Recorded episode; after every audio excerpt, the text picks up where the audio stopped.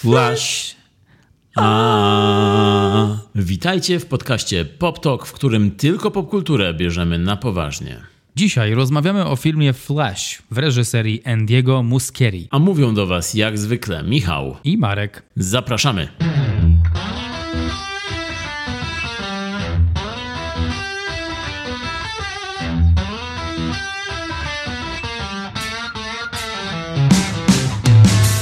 Taki ukrop, że nawet nie wiemy jak zacząć ten odcinek. Więc po prostu zacznijmy go od środka. I powiedzmy od razu nasze podsumowanko. Do zobaczenia, usłyszenia. Ten podcast od razu się skończy, bo był tak szybki, że nawet nie usłyszeliście go. To jest to, czego potrzebowaliśmy podczas tego nadwyraz gorącego dnia. Tak, także dzięki, że z nami byliście. A jeśli nie słyszeliście naszej opinii o filmie Flash, to znaczy, że słuchacie za wolno. Albo, jeśli nie słyszeliście, no to macie jeszcze jedną niepowtarzalną okazję. Tak, bo teraz powiemy to samo, ale w slow motion. Nie ma za co. A zatem kim jest Flash? Flash Gordon to postać z piosenki Queen. Pojawił się również w, w Rocky Horror Picture Show. Nie o tym Flashu dzisiaj rozmawiamy? O tym, o tym, tak, tak, tak, czekam aż powiesz więcej. No okej, bo myślałem, że rozmawiamy właśnie o, o tym klasycznym Flashu dzisiaj. Sam J. Jones, Wow, przyszedłeś przygotowany. zawsze. Tak, odtwórca e, roli Flasha, tej najsławniejszej roli, tej, którą wszyscy kojarzą. E, Ale on grał też w filmie Ted. Jako główny taki bohater, nie bohater filmu, ale bohater głównego bohatera. Bardzo lubił sama Jonesa z roli Flasha i chciał go spotkać i się pojawił w filmie później Ted. Idziemy w podcast o Flashu Gordonie? Naprawdę? Właśnie już moje brwi zaczęły się spotykać na czole w geście zdziwienia, ale dobrze, że zaczynasz od tych, tych pierwszych flaszy, błyskawic, bo trochę ich było. No i właśnie dobrze, że tu jesteś, Marek, bo ja nie wiem, ile było tych flaszy, tych DC. Mam świadomość, że był komiks, była postać i były później filmy Zacka Snydera i była Liga Sprawiedliwości i teraz jest Flash. Po drodze jeszcze wiem o jednym serialu, ale Marek, dobrze, że tu jesteś, uświadom mnie o wszystkich flashach, jakie były do tej pory. Było dużo błyskawic. Błyskawica pierwsza pojawiła się w 1990 roku z rąk Roberta Iskove, Iskowa, if you will. Naprawdę tak późno? Ja myślałem, że wcześniej już się pojawił Flash. 1990 rok. Główną rolę, czyli Berego Allena, grał John Wesley Shipp. Okej, mówimy teraz o filmowym Flashu. Myślałem, że mówisz, że w komiksie pojawił się w tym roku. Okej. Tak, mówię o filmowym, natomiast komiks rzeczywiście pojawił się znacznie wcześniej, to był rok 1940. Wtedy był to Jay Garrick, postać stworzona przez rysownika Gardnera Foxa i Harego Lamperta. On zadebiutował w styczniowym wydaniu w 1940 roku, a potem w latach 50. pojawił się Barry Allen, stworzony przez Roberta Canighera i Johna Bruma. I ten Flash jest z nami w, we współczesnych filmach, począwszy od lat 90. Bo Flash, tak jak to obecnie w komiksach bywa, to nie jest jeden bohater, tylko to jest przydomek bądź postać, e, którą przybierają różne osoby w świecie komiksowym. I właśnie Barry Allen, którego ja znam jako je- jedynego Flasha. Nie znam tych pozostałych, tego, którego wymieniłeś. Nie jestem też specjalistą od e, tej postaci. Ja, jak byłem mały, to Flash nie istniał dla mnie. Nie, w ogóle nie interesowałem się tym, nie wiem, nie było tego w takiej świadomości e, popkulturowej, masowej. E, dopiero, wydaje mi się, że dopiero właśnie jak już, już byłem dorosły, już się zacząłem interesować takimi rzeczami bardziej, to wtedy, wtedy poznałem Flasha, ale, ale no nie jest to taka chyba jedna z tych głównych postaci najbardziej rozpoznawalnych e, komiksowych czy ze świata DC. Tym bardziej, że w Marvelu był podobny superbohater z podobnymi mocami. Quicksilver. Tak, Quicksilver. I jego poznałem jako pierwszego e, za, za sprawą filmu X-Meni. Ale czemu od razu, czemu od razu tak agresywnie? Czemu o Marvelu już zaczynamy rozmawiać? Skupmy się na DC. To jest postać DC. Masz rację, chciałem podać kontekst. Nie, w ogóle nie jestem agresywny ani trochę. Już chowam ten nóż. Już wszystko jest dobrze. Pijemy sobie Pepsi, a ty tutaj z Coca-Colą przychodzisz. Nosimy Adidasy, a ty tutaj z Nike'ami wbijasz. No ej, przepraszam, Nike są dużo lepsze. No właśnie, niestety w tym porównaniu to ma niestety bolesny, bolesne uzasadnienie. Ale no, to tak nie kojarzysz e, Flasha, a kojarzysz Wally'ego Westa? Wally West. Brzmi jak postać z komiksu. bo to jest postać z komiksu, dodana do e, kanonu Flasha w, lat, w latach, pod koniec lat 50. E, był znany jako Kid Flash, czyli jest trzech, Jay Garrick, Barry Allen i e, Wally West. Jay Garrick to był ten z takim, on też pojawił się w tym filmie, z takim hełmem i skrzydełkami na hełmie. Okej, okay, okej, okay, tak, kojarzę, kojarzę ten wygląd. Tak, potem właśnie Barry Allen i e, Wally West jako taki pomocnik Barry'ego Allena. Kid Flash. To była prędkość. Taki szybki jest? Taki szybki. Wow, nie zauważyłem nawet. Żeby to usłyszeć, musicie puścić nagranie na połowie prędkości. Jest tam taka opcja w Spotify. I w tym momencie powinniśmy właśnie powtórzyć to i, i będzie jeszcze raz ten dźwięk, tylko że teraz będzie inny dźwięk. To było spięcie. Jestem The Flash. Czy on się nazywa Winnie Wonka? Dobrze pamiętam? Tak. Okej, okay, dobrze. Dzięki. Nauczyłeś mnie czegoś dzisiaj, Marek. Willy Wonka i Batman kontratakuje. To jest pełny tytuł. Willy Wonka i Batman w fabryce nietoperzy. Ewentualnie. To był alternatywny tytuł. Także mów dalej o flashach, bo, bo rzeczywiście ty jesteś tym specjalistą większym niż ja. Ja, jak już e, powiedziałem, byłem bardziej Batman kind of guy. Czyli nie kojarzysz Wally'ego Westa? Nie, nie, nie wchodziłem w te tematy. Nigdy. Głębiej niż e, właśnie te filmowe czy serialowe. Na podstawie tych trzech postaci uniwersum Flasha jest nam w dzisiejszych czasach bardzo znane. Mamy filmy, mamy seriale, seriale animowane, filmy pełnometrażowe, filmy zlepione z seriali e, przedstawiające Flasha i jego antagonistów i jego pomocników lub osób, które mają podobne moce. E, no i to są te nazwiska, które się przewijają. Jay Garrick, Barry Allen czy Wally West. E, takie twarze możemy znaleźć w kanonie współczesnego Flasha. Wszystkie powstały wcześniej w komiksach, począwszy od lat 40. XX wieku, i te postaci były inspiracją do tworzenia wielu, wielu dzieł kinematograficznych, telewizyjnych e, w późniejszych latach. W latach 90. był to Flash, grany przez Johna Wesleya Shipa. Film w reżyserii Roberta Iskowa i ten film zapowiadał rozpoczęcie serialu. Po tym filmie pełnometrażowym powstał serial w latach 90. i w 91 roku na podstawie odcinków wypuszczonych w telewizji powstał film. Były, były zlepione odcinki w jedną całość i w tej drugiej części w 91 roku powstał The Flash 2 Revenge of the Trickster. W tej części Trickster czyli James Jesse grał kogoś, kto się podszywał pod Flasha, a grał też jednocześnie jego antagonistę. I to, co ciekawe jest, to to, że drugą i trzecią częścią zajmował się ojciec i syn. E, Bilsonowie, Danny Bilson i Bruce Bilson. Trzecia część z podtytułem Deadly Nightshade z roku 92. Był to kolejny zlepek odcinków z serialu telewizyjnego w tej części, w części trzeciej z 92. Flash i Nightshade tworzą zespół, aby pokonać kolejnego oszusta. Kogoś, kto się podszywa pod Flasha. Flash to musiała być taka, taka dobra robota kiedyś. Każdy chciał nim być. To tak jak patolog w inwazji krwawych farmerów. To dokładnie tak. Ale, ale czyli mówisz, że były trzy filmy o postaci Flasha w latach 90. Tak, pierwszy powstał po to, żeby zapowiedzieć serial telewizyjny, a kolejne dwie części powstały na podstawie wypuszczonych odcinków. Wow, powiem ci, że chcę je obejrzeć. Chciałbym e, gdzieś je dorwać i zobaczyć, jak ten Flash wyglądał, bo zwłaszcza podoba mi się tytuł Flash 2 Zemsta Prestidigitatora. Niemożliwe, że jest taki podtytuł. Po taki polsku. znalazłem właśnie, że jest, jest na Filmwebie Flash 2 Zemsta Prestidigitatora. Wow. Chciałbym być w tej wypożyczalni i powiedzieć tytuł tego filmu. Poproszę y, Flash 2 Zemstę Prestidigitatora. Myślę, że prędzej znajdziesz taki film na stronie z żółto-czarnym logo. Chodzi ci o Biedronkę? Tam jest czerwone przecież. Okej. Okay. Nie no, no powiem ci, że po angielsku jest, tak jak powiedziałeś, Revenge of the Trickster. Jest to fajny tytuł, ale tłumaczenie na polski zemsta Prestidigitatora jestem pod wrażeniem. Chcę powtarzać ten tytuł, mimo że nie umiem go wymówić. To chcę go cały czas powtarzać. Trochę tak jak e, aktor grający główną rolę tam, czyli John Wesley Shipp.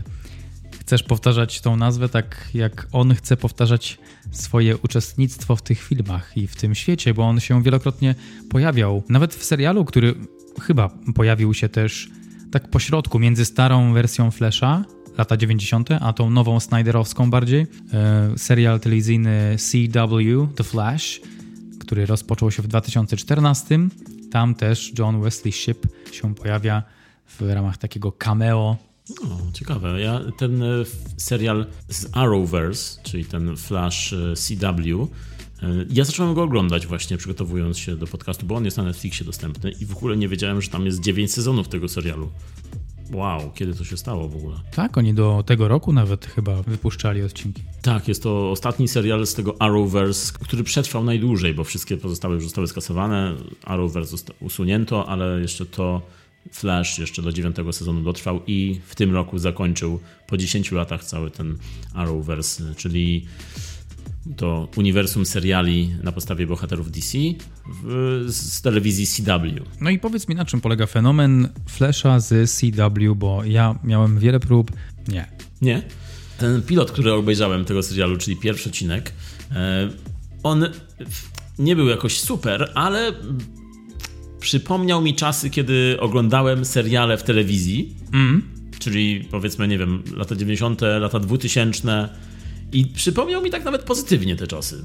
Tak, mm -hmm. To był taki, jak się oglądało tajemnicę Smallville. Thank you!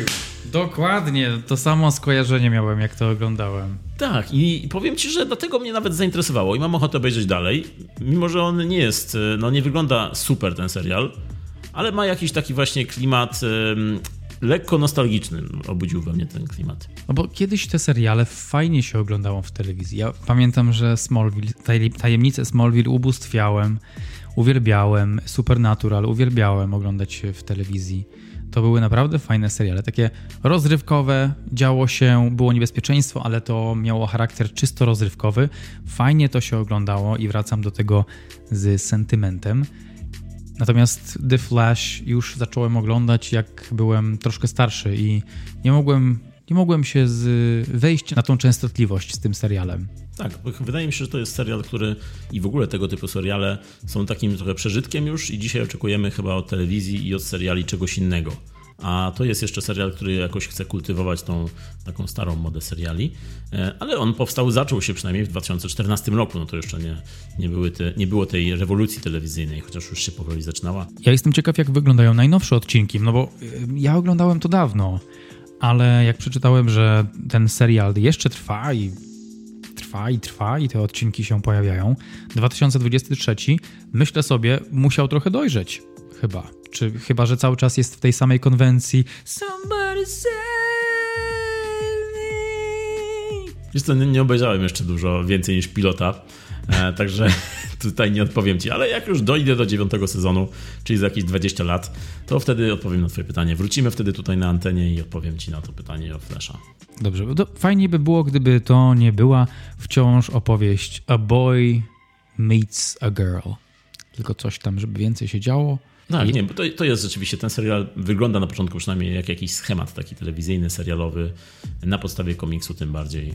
On musi odhaczać różne te punkty po kolei, zaczyna się od tej historii, takiej szybki origin jest postaci i później, tak jakbym Spidermana oglądał mniej więcej w wersji aktorskiej, taki serial. Taka młodzieżówka typowa. Hmm. Ale no, tak jak mówię, zaczęło się przyjemnie, nawet mnie wciągnęło. Ciekaw jestem, co będzie dalej. Może bardziej nie, tego, nie jestem ciekaw, co będzie dalej, tylko jak pokażą bardziej dalej tę historię i tę postać. No bo teraz jesteśmy świeżo po filmie The Flash kinowym i jak zobaczyłem właśnie wersję serialową, no to taki było dla mnie to takie jakby całkowicie inne ugryzienie tego samego bohatera i tematu. Przynajmniej wizualnie. Ale no, nadal jestem najbardziej ciekaw tych trzech części z lat 90. Marek, nadal. Ja chcę obejrzeć te trzy części, bo to mi przypomina bardzo taką serię, jak, jak były kiedyś w latach 90. te pierwsze próby pokazania superbohaterów. Jak był Kapitan Ameryka z lat 90., ten film, Fantastyczna Czwórka była w latach 90. i to były straszne filmy, złe filmy, ale bardzo lubię je dzisiaj oglądać na przykład. Więc ciekaw jestem tego Flasha, bo, bo nawet nie wiedziałem, że powstała taka wersja filmowa 90sowa. No właśnie, jest, y, mamy dobry kontrast dzisiaj, bo mamy Flasha lata 90., mamy coś tam pomiędzy, czyli Flash CW i mamy nową erę Flasha Snyderowskiego Flasha, z którym no nie tylko Snyder się bawił, ale Snyder nam na nowo go w filmie przedstawił w tytule Batman v Superman Dawn of Justice. Tam Flash Ezra Miller pojawił się jako takie, takie cameo na koniec filmu, pojawił się w burzy jakiejś piorunowej mm, i mówił Bruce'owi, że nadchodzi wielkie niebezpieczeństwo i nie mówił o swoim życiu prywatnym, tylko o uniwersum DC, chociaż could be both, może w ten sposób chciał nas ostrzec. Nikt tego nie wie, ale w ten sposób yy, powrócił nowy Flash z twarzą Millera. Miller Czyli minimum 8 na 10, tak? No, tak ustaliliśmy. No właśnie, dzisiaj sobie zdałem sprawę z tego, że tam jest Miller. Zawsze mówię o nim Ezra Miller, Ezra Miller i dopiero dzisiaj do mnie doszło, że przecież on ma nazwisko Miller. Że to mój brat. Także no widzisz, no musi być 8 w takim razie. Także jeśli już rozumiecie to, że Michał jest spokrewniony z Ezrą, to wyobraźcie sobie, co Michał zrobił w swoim życiu. Jak Ezra jest od no, od ponad dekady na tabloidach. No, ja też jestem y, takim trochę awanturnikiem. Jesteś takim, takim postrachem Piotrkowa. Łodzi. Specjalnie to, zmieniłeś miasta, żeby zapomnieli o tobie. To były dawne czasy. To były dawne czasy. Nie mów o tym nikomu, nie wracajmy do tego. Nikt tego nie słyszał. Nikt o tym nie wie. The old me. Bo oni wszyscy nie żyją. A propos śmierci i nieżycia, to następny tytuł Suicide Squad 2016. Ezra Miller jako Flash. Reżyserią zajął się David Ayer. Kolejne cameo. 2017 rok to Justice League Zacka Snydera. 2021 to Justice League. Zack Snyder's Justice League. w reżyserii Zacka Snydera. I 2023 The Flash, na którego czekaliśmy w reżyserii Andiego na którego czekaliśmy ile? 6 lat? I tak oto jesteśmy w roku 2023 z Ezrą Millerem i nowym filmem The Flash. Ezra gra błyskawice, Flasha i o tym dzisiaj będziemy rozmawiać. No to z tych wszystkich e, iteracji Flasha, czyli wymieniłeś e, Legion Samobójców, Batman v Superman, Liga Sprawiedliwości e, i Liga Sprawiedliwości Zacka Snydera, to brzmi jakby to była sprawiedliwość Zacka Snydera. Jakby jego sprawiedliwość to była. Tak, tak, to był ten jego cut.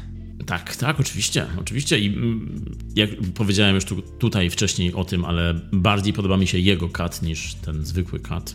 Right, right. Tak, tak, tak, jest e, dużo lepszy.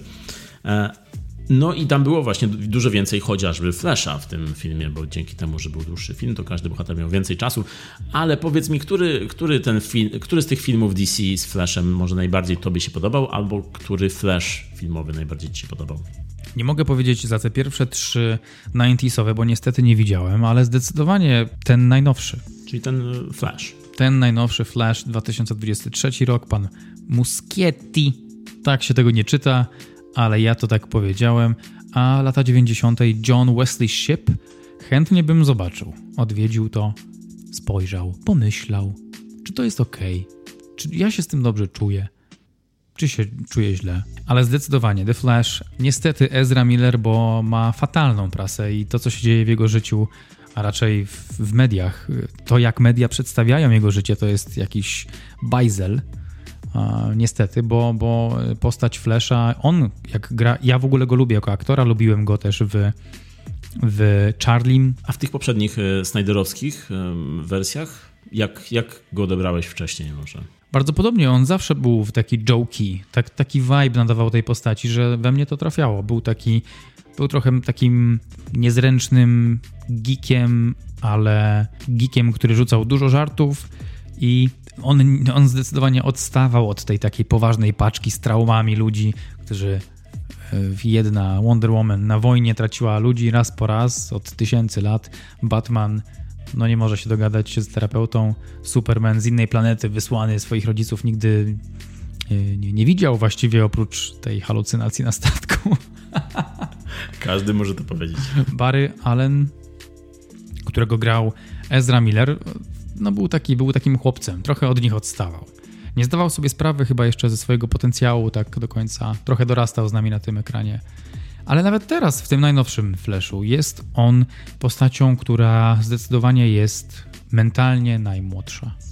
Tak, z tym, że właśnie wcześniejsze wersje e, Ezry Millera jako Flasha to były bardziej, dużo bardziej żartobliwe, takie puenty, miał raczej, rozładowywał napięcie w filmie, Dosłownie. Badumc. Michał, ty dzisiaj po prostu przechodzisz samego siebie. Jestem jak Flash po prostu teraz, jak Barry Allen. Także był wcześniej takim żartem e, filmowym niż postacią pełniejszą. Tutaj już jest bardziej postacią. Już, już czuć, że jest pełny jako postać. Te poprzednie e, filmy z Flashem, czyli właśnie Liga Sprawiedliwości, Batman v Superman, e, to był. Nie odczułem tam za bardzo Flasha i nie pamiętam tak dobrze Ezry Millera aktorsko, bardziej niż właśnie takie, jak on się pojawiał na ekranie, to było zabawnie. Tylko tyle pamiętam, że, że to był taki człowiek do rozładowania sytuacji. Napięcia. Michał. Już teraz musi być napięcie, masz napięcie. Rację. Z czego zresztą on sam też uczynił jakby swój swoją ścieżkę w tej serii, bo tym Flashu widać, że on jest człowiekiem, który nie chce być tym, nie, nie chce grać drugich skrzypiec, tylko chce właśnie robić coś więcej. Chce ratować świat, chce być poważnym superbohaterem i narzeka na to, że Batman, Superman robią to, Wonder Woman robi to tak dużo, a on tylko jest tam od sprzątania. I to jest też właśnie jakby jego droga, jego character arc w tym momencie. Ale tak jak powiedziałeś, no on Ezra Miller i jego Barry Allen to jest taki znerwicowany nastolatek, bardzo w typie Toma Hollanda jako Spider-Man. Tu jest bardzo dużo podobieństw. Mm, tutaj oglądając Flasha nowego, czułem się jakbym patrzył na Woody'ego Allena w wersji nastoletniej jako superbohatera, bo on tutaj Ezra Miller ma tyle tików takich jest tak niedopasowany do rzeczywistości, jest bardzo znerwicowany, mówi do siebie dużo, dużo żartów rzuca, dużo tekstów. A nie wiem, czy odniosłeś takie wrażenie podczas oglądania, bo ja oglądając Flasha nowego i jak patrzyłem na Ezra Millera, to widziałem dwóch aktorów, połączenie dwóch aktorów komediowych, cały czas miałem przed oczami. Jimmy'ego Falona i Andiego Samberga. Jak patrzyłem na niego, to nie miałeś takiego wrażenia? Jakbyś patrzył... Na. Spójrz, spójrz teraz na jego zdjęcie jako Flasha. Patrzę. Patrzysz na mnie. Jimmy Fallon i Andy Samberg to jest dwóch ludzi dwóch komików, których mi bardzo, bardzo przypomina Ezra Miller we Flashu. Wow, okej. Okay. Moja kontrowersyjna teoria. Mm-hmm. Nie? Nie mam, nie, w ogóle nie. Kogo ci przypominał w takim razie? Ezra Miller? Aha. Patrzyłeś na ekran i widziałeś po prostu Ezra Millera? Widziałem po prostu Rud Millerów. Wow, okej, okay. okej. Okay. Ja już się dużo napatrzyłem na Rud Millerów, to dlatego już patrzę inaczej. Może tak. Dla mnie Ezra Miller jest taki his own guy, tak y, on, on, w mojej głowie jest bardzo charakterystyczny i nie, nie mam do niego, nie mam punktów odniesienia do jego postaci. Dla mnie on jest y, źródłem samego siebie, więc jestem troszkę zaskoczony, że to mówisz. Ale tak jak właśnie dobrze, wejdźmy może w temat aktora o nazwisku Ezra Miller. Może po tych wszystkich skandalach zacznę myśleć o nim jako o zlepku osób. Millerów? Na przykład. Jedynego kandydata już znam. Rok 2011. Ezra Miller e, został złapany za ramię, bo posiadał marihuanę. To są. I teraz uwaga, to są nagłówki. To, to, jest, e, to jest tytuł pewnej sytuacji, która się wydarzyła lub nie na przestrzeni ostatniej, ostatnich 12 lat bo w 2011 mniej więcej zaczęło się dziać nieciekawie wokół Ezry. A żeby nadać kontekst temu właśnie, co mówisz, co nas doprowadziło do tych dzisiejszych kontrowersji, 2011 zaczynają się kontrowersje, a Ezra Miller debiutował w kinie w roku 2008, czyli bardzo szybko po jego debiucie zaczęły się te wszystkie sytuacje kontrowersyjne wokół niego, a 2008 to jest film After School, taki film w typie Słonia i Bowling for Columbine, taki z tych serii filmów hmm. o nastolatkach, którzy po prostu pod wpływem złych bodźców zaczynają robić złe rzeczy w swojej szkole. Mm. No to to była, jego, to była jego debiutancka rola, bardzo kontrowersyjna, film też kontrowersyjny. E, I później przyszły właśnie kolejne lata, i dopiero 2011 rok to był moment, kiedy on zaczął być rozpoznawalny dzięki jego też kontrowersyjnej roli, ale w bardzo dobrym filmie tym razem. Już musimy porozmawiać o Kevinie. I, I tym filmem zaintrygował on jako aktor, on jako postać. I i tu się zaczęło bardzo. Czyli takie trudne role, można powiedzieć, że zaczynał, zaczynał z grubej. Pojawił się w Charlim, ale w Charlim też grał osobę, e, która miała problemy. Chociaż tam każda z tych postaci miała problemy, bo to byli nastolatkowie, oni dorastali, to był taki coming of age, e, więc, więc tam e, wtedy, jak wiadomo, z problemów świat się składa. Tak, z tym, że te w Musimy porozmawiać o Kevinie, no to były problemy już takie ekstremalne, bo tam on grał syna, który chce zabić swoich rodziców dosłownie, bo obraca się przeciwko nim. I także temat rzadko pokazywany w kinie. A powszechny w wielu polskich rodzinach. Chociażby na bałutach. Chociażby wśród Millerów. Dlatego już nie mieszkam w Piotrkowie. Ja wiem czemu. Ty próbujesz tak go porównać do innych osób, żeby za bardzo nie zagłębiać się, bo on wreszcie mówi prawdę na temat Millerów i ty chcesz to uciszyć. On jest on jest takim outsiderem w rodzie Millerów. On jest czarną owcą. Wszyscy Millerzy chcą go dopaść. tak, wszyscy dziennikarze o nazwisku Miller piszą te nagłówki, clickbaity. No, w 2011 było to posiadanie marihuany. Później e, znalazłem 9 lat później. Tak, to, był takie, to był taki prolog, takie intro. Pa to, pa co dla ciebie szykujemy, mordo czytelniku. Potem było, uwaga, duszenie kobiety obok baru. E, później wiadomość do Ku Klux Klanu o zabijaniu czarnoskórych. Niektóre tweety czy wpisy bardzo kiepsko się starzeją. I to jest cały czas rok 2022. Potem było obrażanie obywateli losowych, kradzież e, port portfeli, wydzieranie się podczas karaoke, obrażanie kolejne e, ludzi, bycie takim wyrzucanym z wielu lokali. Potem była jeszcze napaść, był aresztowany za napaść, demoralizacja nieletnich, takie molestowanie psychiczne nieletnich, e, kolejna kradzież. E, dopiero od niedawna Ezra ogłosił, że szuka e, pomocy psychicznej, zgłosił się na terapię do, do terapeuty i próbuje sobie pomóc, no ale później znowu nagłówki pokazują, że Ezra nie przyznaje się do kradzieży, że właściwie dopiero w tym roku Ezra zaczął się przyznawać do swojego niewłaściwego zachowania, zaczął z nagłówków można by powiedzieć, że zaczął brać odpowiedzialność, ale jak było naprawdę, to wszystko jest takie owiane jeszcze gdzieś tam nad nim wiszącym procesem, który się rozciąga.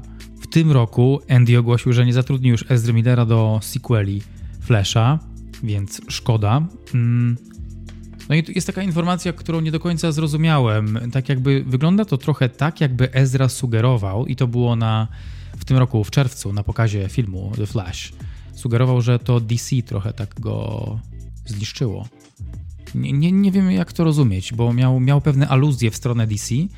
I y, tak to zrozumiałem przynajmniej, że, że to ten świat go trochę popchnął w to. Y, to donosi portal People. Nie czytałem o tych aluzjach, ale byłoby to w zgodzie z tym, co chociażby mówi Ray Fisher, który grał w tym DCEU, grał postać cyborga. I on też wyszedł przeciwko temu studiu, przeciwko szefom e, Warner Brothers i DC e, i nagłośnił wiele sytuacji, które były nieodpowiednie według niego na planie i tam, tam wybuchł konflikt. Przez to też wydaje mi się, że Cyborg nie pojawia się w Flashu czy też w innych filmach, ponieważ Ray Fisher już chyba nie jest tam mile widziany, bo tam są jakieś pozwy, tam są jakieś niemiłe słowa. No ale też no, nie zagłębiałem się w ten temat, nie wiem, nie wiemy kto, kto ma rację, kto komu kibicować tutaj w tym sporze, no ale ewidentnie tutaj są takie głosy, które sugerują, że coś nie gra może do końca i, i że po drodze były takie sytuacje niefajne. No i takie sytuacje ostatnio wychodzą coraz częściej, jest to norma już tak naprawdę. Te, takie nadużycia w przestrzeni filmowej e, pojawiają się w mediach coraz częściej, ale tak jak mówiłeś, Ezra Miller no, nie jest już pewnie osobą, która mm, jest mile widziana też w DCEU. Nie jest Miller widziana?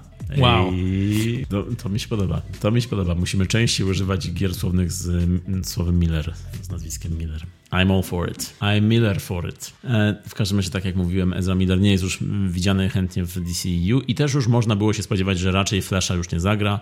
Tym bardziej, że ten Flash kończy jakąś erę w DC e, filmowym, bo teraz James Gunn przejął stery e, i no, DC ma się zmieniać, ma być całkowicie zrebootowane, to co było wcześniej skasowane, dlatego też Flash wygląda tak jak wygląda, nie jest do końca mm, e, jakby przeciągnięciem tego, tylko zakończeniem jakimś takim bardziej lightowym na luzie e, niż zgłębianiem jakiegoś multiversum czy, czy, e, czy dopowiadaniem nowych wątków teorii. Jeszcze jedna ważna rzecz jest o Millerze, której nie powiedzieliśmy, czyli on po drodze w około roku 2021 wyszedł jako najpierw osoba homoseksualna, a później jako niebinarny. I on teraz jest niebinarny, przez to też nie wiem, czy dobrze, no źle mówiliśmy o nim do tej pory, bo tak naprawdę powinniśmy mówić o nim jako oni. No i Ezra Miller jako osoba niebinarna mm, sprowadziła na siebie bardzo dużo kontrowersji ostatnio. Aż do tego stopnia, że pod znakiem zapytania stała premiera filmu Flash. Czyli studio miało duży problem, czy wpuszczać ten film do kin, czy go skasować, czy wpuścić na streaming, czy poczekać z tym kilka lat no i dali Ezrze trochę czasu na ogarnięcie się i był warunek, że albo pójdziesz na terapię, ogarniesz się i wtedy wprowadzamy film do kin, albo nie ogarniesz się i kasujemy ten film, nie będziesz miał kariery takim, w takim rozumieniu słowa, jak miałeś. No i on się ogarnął, przynajmniej na to wygląda, i przynajmniej do premiery filmu, bo na premierze się pojawił oficjalnie, ale nie jest e, częścią marketingu. Został wykluczony, nie udziela wywiadów promujących film, i po prostu nie ma go teraz w mediach społecznościowych ani w innych mediach mm, jako osoba promująca, a powinien być jako ten główny, chodzący wszędzie po talk showach, udzielający wywiadów i nie ma go właśnie w takiej formie. Szkoda. Ja myślę sobie, wielka szkoda, bo naprawdę go lubię jako aktora. Ja chcę, żeby on wrócił. Bring Miller back. Miller zawsze jest gdzieś tutaj obok. Nigdzie sobie nie poszedł. Ale jeśli chodzi o Ezrę, to rzeczywiście jest to sytuacja dosyć zaskakująca, bo wielu aktorów wobec takich oskarżeń czy wobec takich sytuacji zostałoby w cudzysłowie skancelowanych i film by nie wyszedł, ale jednak tutaj Flash i Ezra Miller przemknęli jakoś przez te szpary systemu i film ostatecznie ukazał się, czyli no nie padł ofiarą tego kancelowania, tak jak kilka ostatnich tytułów. A było bardzo blisko, bo przecież, Bad, bo przecież Bad Girl, film, który miał ukazać się na HBO, czy też w kinach, film, który kosztował chyba 80 milionów dolarów i tam Bad Girl pierwszy raz miał się pojawić e, i miał się pojawić Michael Keaton jako Batman w nawiązaniu do tej jego roli w Flashu. To miał być e, film pełnometrażowy, który miał wyjść, był już gotowy, ale studio go usunęło i schowało na półkę i nigdy go prawdopodobnie nie zobaczymy. Wielka szkoda. Także mogło być podobnie z Flashem, ale nie jest. 200 milionów, które włożyli w ten film, zwróci się im ewidentnie, chociaż nie tak dobrze jak się spodziewali, no bo okazało się, że zainteresowanie jest mniejsze niż, e, niż miało być. Mi jest trochę smutno, że Andy taką decyzję podjął. Nie wiem, co tam się dzieje dokładnie w tym DC między ludźmi. Ezra najwyraźniej nie jest zadowolony. Ale szkoda, że taka decyzja, że już się nie pojawi jako Flash. Według mnie pasował. A pamiętam, że na początku myślałem, co? Ezra, Ezra Miller jako Flash, ten brunet, który nie jest blondynem, tak jak w komiksie, ale teraz nie widzę innego Flasha. Więc szkoda, szkoda, bo to jest według mnie utalentowany aktor, bardzo fajnie portretuje Flasha, miał ambitne role przed y, DC, jest naprawdę dobrym aktorem, ale coś nie pykło. Tak, to prawda, jest dobrym aktorem i aktorem, który ma wiele twarzy, bo właśnie musimy porozmawiać o Kevinie czy Charlie, czy teraz właśnie po drodze były jeszcze fantastyczne zwierzęta z uniwersum Harry'ego Pottera, no i teraz Flash, no to są całkowicie inne role i w każdej wypada naprawdę dobrze. No ale za tą decyzją stoi Andy, trzeba to uszanować. No właśnie, Michał, jaki to Andy jest? Bo na zachodzie mówią Musheri, w można by to u nas przeczytać jako Muschietti, ale to brzmi bardzo z włoska, a on Włochem nie jest, więc z kim my mamy do czynienia? Y, Andy, z tego tutaj widzę, jeśli chodzi o wymowę, to jest Muschietti Muschietti, czyli jest e, hiszpańskie nazwisko, argentyński filmowiec, który pojawił się na celowniku Hollywood w 2008 roku za sprawą swojego filmu krótkometrażowego horroru Mama. Ten short 3-minutowy, który wzbudził wielkie emocje, między innymi wielkie emocje wzbudził u Guillermo del Toro, któremu bardzo podobał się ten short i postanowił pomóc reżyserowi w przekształceniu tego shorta w film pełnometrażowy Mama. Super, trzy minuty. Popatrz, to, są, to były tylko trzy minuty, a zainspirowały typa, żeby stworzyć coś, co trwa półtorej, dwie godziny? Tak, jeśli chodzi o ten film krótkometrażowy Mama, to jest naprawdę dobry short, bardzo efektowny, działający, Ale no jeśli o mnie chodzi, no to właśnie to, że ten short został rozwinięty w te półtorej godziny horroru, no to mnie się to za bardzo nie podobało, ale oglądałem go z tego co widzę 10 lat temu, Także ta ocena dzisiaj mogłaby się zmienić. Z tym, że no, on się niektórym podobał bardzo. On jest efektownym horrorem, ale według mnie właśnie te 3 minuty wystarczyły, a tutaj rozwleczony trochę do tych półtorej godziny już nie działał tak dobrze. Czy to ten film zarobił 146 milionów dolarów? Tak, dlatego, tak jak powiedziałem, ten film się ogólnie podobał widowni, bo na budżecie naprawdę małym, 15 milionów, ten horror właśnie. Wow.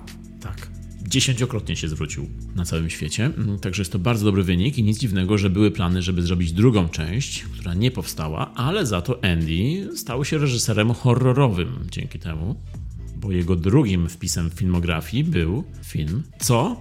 To. Tak. To jeden i to dwa, a właściwie pierwsza część i druga część, bo to powiedziałem to samo na dwa różne sposoby.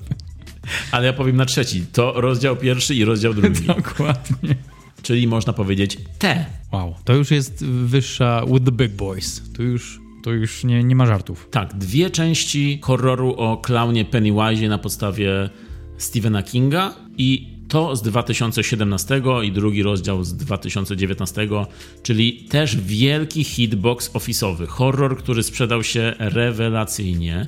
No i miał też bardzo dobre opinie. Pierwsze to 35 milionów budżetu i 700 milionów w kinach.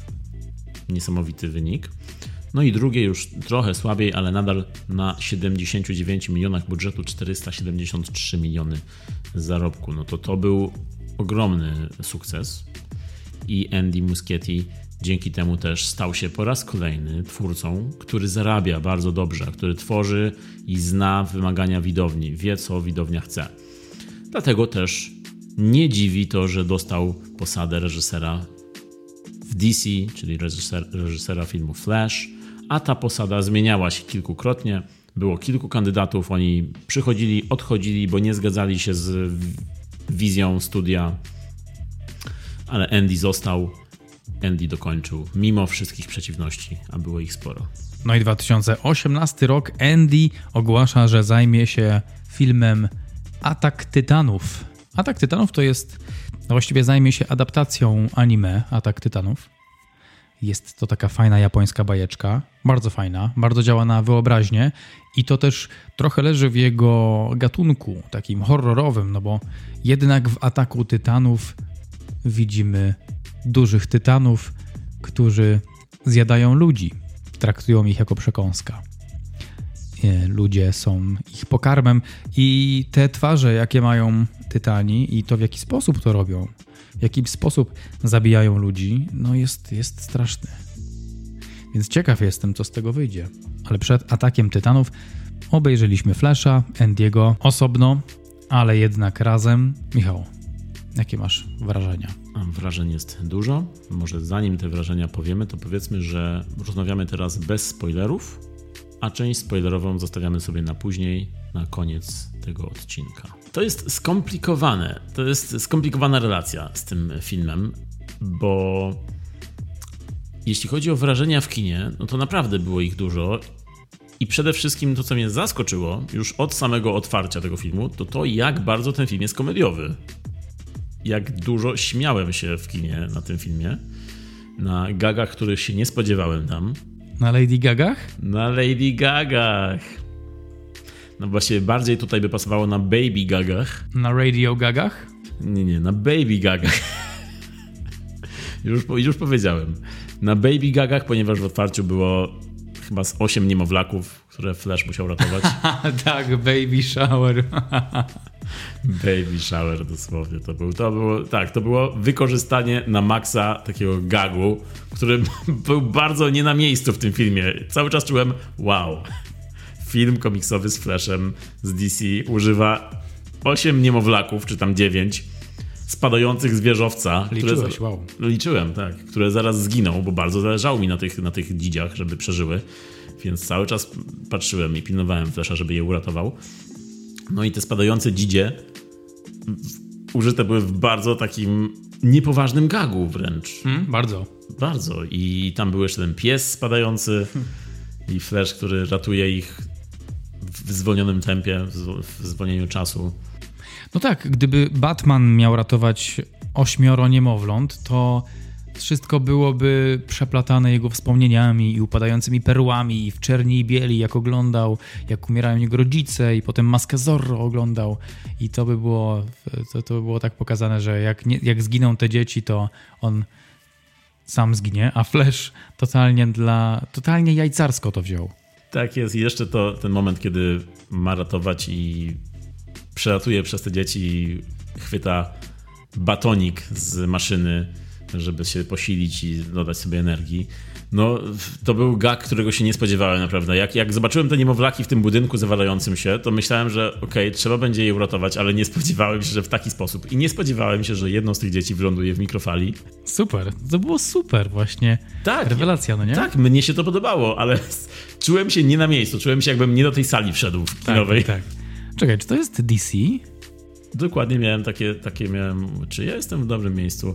E, także to mi się podobało. Podobało mi się takie zluzowanie bardzo, bardzo duże zluzowanie. Już później może nie jest aż tak luźno, ale ten film zaczyna się jeszcze nawet przed tymi niemowlakami, zaczyna się od sceny, kiedy Flash w kawiarni zamawia kanapkę i ta kanap jest głodny, bardzo głodny przed pójściem na akcję ale nie, nie zdąża zjeść tej kanapki, więc ustawia się w tej swojej pozycji i dostajemy fragment już napisu na, na ekranie, flash się rozrysowuje i nagle jest jakby pauza, record scratch, needle scratch i mamy tam fanów dziewczyny, które krzyczą do niego i on chce od nich batonika, to też był taki moment, w którym mówię, wow, fajnie, takie, taka fajna gra z konwencją, taka bardzo komediowa. Bardzo mi się to podobało, ten podwójny tytuł, żeby pokazać, ok, teraz tak naprawdę ruszamy z filmem. Wcześniej chcieliśmy zrobić to dla jaj. Tak, tego nie było wcześniej w DC. Tego trochę brakowało.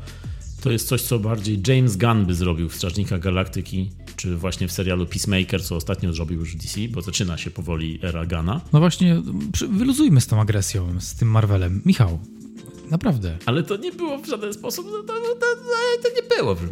Je, jestem tutaj stroną marvelowską, myślisz? Myślę, że tylko ty przywołujesz Marvela podczas dzisiejszej rozmowy, więc zastanawiam się. Jestem szpiegiem z Marvela. Także moje pierwsze wrażenie, to co najważniejsze, to jest właśnie to, że ten film był bardzo luźny, bardzo komediowy, dużo bardziej niż się spodziewałem. Zwłaszcza, że on używa też dramatycznego raczej zabiegu scenariuszowego i używa postaci Batmana, czyli bardzo mrocznej postaci, no to, to wszystko jest równoważone dużą ilością humoru i postaci Barry'ego Allena, a właściwie nawet dwóch Barry Allenów, którzy pojawiają się w tym filmie. No to powiedz mi twoje wrażenia pierwsze po tym filmie, podczas oglądania, czy po twoje pierwsze wrażenie, jakie było? Zachwycony byłem sceną e, początkową, tymi początkowymi scenami, też się śmiałem dużo i bardzo mi się podobało, może, może nawet bardziej niż e, to wyraziłem, użycie sformułowania baby shower. Baby shower my kojarzymy oczywiście jako świętowanie narodzin dziecka, jest takie spotkanie, bardzo ciepłe spotkanie, na którym wręcza się prezenty, a w, we Flashu to były po prostu literalnie spadające dzieci. I podoba mi się to, jak Flash Ezra spojrzał w niebo i widział te dzieci spadające i powiedział baby shower. No to był super moment. Fajne wykorzystanie tego, tej frazy, Miałem takie wrażenie, że to jest film dla fanów, ale jestem fanem, więc who cares? Bardzo mi się podobało to. Osobiście podobało mi się to. Jako fanowi uważam wciąż, że jest to film bardziej dla fanów niż dla e, fanów kina, bardziej dla fanów e, tych postaci i, tych, i tego studia, studia DC, Przypominało mi bardzo to, co zrobił już wcześniej wspomniane studio na M ze Spider-Manem bez drogi do domu. Też tam widzieliśmy wszystkich Spider-Manów i to też była zabawa kijem po piasku multiversum i widzimy to samo w nowym Flashu. Bardzo się to zgrało. Ten e, temat multiversum. DC nie korzystało do tej pory tak, tak mocno z tego zabiegu, z używania multiversum, a tutaj właśnie kiedy mamy Spider-Verse, w tym samym czasie mamy teraz Flasha i oba podobnie wykorzystują przegląd dotychczasowych bohaterów. Przegląd to, tego, co było wcześniej. Takie fanowskie mruganie okiem, pokazywanie różnych alternatywnych rzeczywistości specjalnie dla fanów. I dużo z tych mrugnięć jest naprawdę takich dla fanów, bo wyobrażam sobie, że ktoś taki widz, który przychodzi na Flasha na widowisko, nie rozumie kilku aluzji, które są bardzo ważne na przykład w tym filmie, o których może później w części spoilerowej. Ale, no, no, ale tak, jak powiedziałeś, dla fana, no to jest, to jest taka kąpiel w ciepłym słońcu. I like how sensitive you are. Tak, to porównanie pasuje do tego filmu. A w najnowszym filmie o Flashu Barry Allen chce cofnąć czas. Powszechnie wiadomo, że Flash stracił, stracił mamę w bardzo tragicznym wypadku, w bardzo dziwnych okolicznościach. Nie do końca wiadomo kto, jak i, i czemu. Przecież był to normalny dzień, normalny amerykański dzień, e, w którym coś tam sobie w kuchni szykowali i taty akurat nie było w domu i Barry, młody Barry Allen schodzi i widzi, że mama jest, została pchnięta nożem. E, I to jest ta trauma, która kształtowała Barego Allena i to jest takie jego origin komiksowe. No i widzimy trochę tego origin tutaj. W ogóle wreszcie widzimy trochę origin e, Flasha, bo wcześniej, wcześniej to były takie śmieszki cameo, haha, hihi. A tutaj widzimy część tego, co wydarzyło się w komiksach. Mama nie żyje, tata siedzi w więzieniu. Ezra Miller, czyli Barry Allen, specjalnie poszedł studiować kryminalistykę, żeby wyciągnąć tatę, swojego jedynego rodzica żyjącego z więzienia. Temu poświęcił swoje życie. Trochę jak Bruce poświęcił swoje życie walce ze zbirami, e, dlatego że losowy zbir zabił jego rodziców, tak Flash Barry Allen poszedł na kryminalistykę, żeby naprawić system od środka. Wszyscy wiemy, jak to się kończy. Ale Barry Allen się nie poddaje i próbuje go wyciągnąć. On chce przede wszystkim mieć swoje dawne życie. Życie, w którym miał mamę, tatę, miał e, mir domowy, rodzinny, to ciepło, miał z kim porzucać sobie piłką, miał mu kto wycierać łzy, jak e, się wzruszył lub był smutny. I to jest trochę, taka, taka wizja jest trochę dla niego motywacją w najnowszym Flashu. Chce to odzyskać, chce się trochę pobawić z e, multiversum, z liniami czasowymi, co odradza mu Bruce, ale kierowany tą tęsknotą i tym, tym brakiem miłości w swoim życiu, miłości rodzicielskiej, rozpędza się do swojego tak zwanego Speed Force. Do tego stopnia biegnie tak szybko, że pojawia się w, w miejscu, w którym czas nie istnieje i zostaje wrzucony do takiej linii czasowej, w której jego rodzice żyją. I można powiedzieć, że dostaje to, czego chciał. Ale nie wiadomo, czy to jest to, czego potrzebował. I to się bardzo fajnie pokrywa, troszkę tak y, przeplata się z tym, co działo się w komiksie z roku 2017 Flash, Flashpoint, punkt krytyczny. Twórcy Jeff Jones i Andy Kubert. Tam pojawia się tak zwany Speed Force i próba odzyskania dawnego życia. Próba rozwikłania tej zagadki, czemu moja mama nie żyje, czemu mój tata siedzi w więzieniu. Swoją drogą, świetny komiks. I na podstawie tego komiksu powstała też animacja. Tak dobry był. Była animacja Flashpoint? Mhm, Okej. Okay. Czytałem o tym komiksie, teraz przygotowując się, nie, nie znałem go, nie czytałem samego komiksu, ale z tego, co wyczytałem o nim, rzeczywiście jest to bardzo ciekawa historia i troszkę zmarnowana szansa pod tym, pod tym kątem, że ten film nie jest tym komiksem, bo tamta historia naprawdę brzmi ciekawie. E, natomiast filmowy Flash jest trochę zlepkiem mm, tego, co było w różnych komiksach i trochę wymyślonym na potrzeby tego zakończenia DC e, filmem. I tą fabuła, ta fabuła, którą streściłeś, ona momentami bardzo przypomina, mnie przypominała, Powrót do przyszłości. Trylogię klasyczną Roberta Zemeckisa, Ogólnie ten nowy Flash przypomina mi bardzo takie kino nowej przygody w stylu Spielberga i Zemeckisa. Ale te aluzje, właściwie, ale te podobieństwa do powrotu do przyszłości, one są wprost adresowane w filmie, ponieważ powrót do przyszłości jest wymieniany.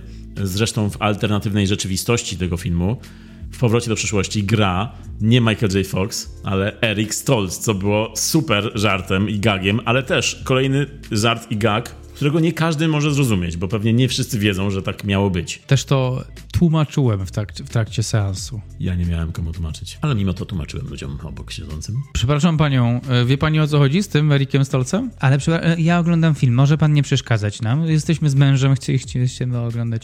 Nic, Juleczko, nic się nie dzieje. E, może pan nie przeszkadzać? Ale, ale proszę poczekać, bo to jest dobre, naprawdę. To jest warte. Bo Martiego to miał grać. Słuchaj, kolego, nie rozumiesz, co mówi do ciebie moja żona? Możesz przestać, chcemy oglądać film. Ale czekaj, czekaj, czekaj, czekaj. Proszę, proszę poczekać, bo to ucieszy się pan, jak to pan usłyszy. Będzie pan, więcej pan wyniesie z tego filmu. W ogóle to mam podcast, to jest, y, to jest link. Um, ma pan Bluetooth? To prze, prze, prześlę panu. Ma pan IRDE? Prześlę panu. Ale zasubskrybował. Zasubskrybował? Zasubskrybował. Wyrzucili mnie z kina? Wyrzucili. Byłem trzeźwy? Nie. Warto było? Tak. To jest solidarność z Ezrą Millerem, jak każdy Miller. Jestem awanturnikiem, co mam powiedzieć. No, także, także tak, wracając do powrotu do przyszłości, to, to były momenty, które mi się bardzo podobały i to też takie fanboyskie momenty, ale to, że ten film korzysta z tego schematu filmu o wycieczkach w czasie i nawiązuje do powrotu do przyszłości, to było bardzo fajne. Ten środkowy akt, ten całe, ta cała wycieczka Barego do innego, do innej rzeczywistości, Barego do innego, e, i to, że poznaje drugiego Barego i to, że próbuje naprawić tą linię czasową, to było super. To mi się bardzo podobało. Z tym, że to, co mnie się mniej podobało w tym filmie, to to jest to, co wyniesione zostało z komiksu zresztą, czyli ta śmierć matki, która jest jakby katalizatorem całych zmian i całej fabuły filmu. Ta scena i w ogóle ten, ta postać matki w filmie nie jest odczuwalna według mnie jako jakaś stawka. W ogóle nie, nie czujemy tej postaci, nie czujemy żadnego związku, żadnej relacji między nimi. To jest tak troszkę sztucznie mechanicznie wrzucone, żeby był jakiś pretekst do zbudowania kolejnych scen i, i, całego filmu. Zgadzam się troszeczkę z tobą, z tym, że ona tam była trochę wrzucona po to, żeby żeby być. To, co ja zauważyłem, czego nie mogłem dostrzec w tym filmie, no to to, że ja nie zdobyłem wyjaśnienia, kto tą matkę tam...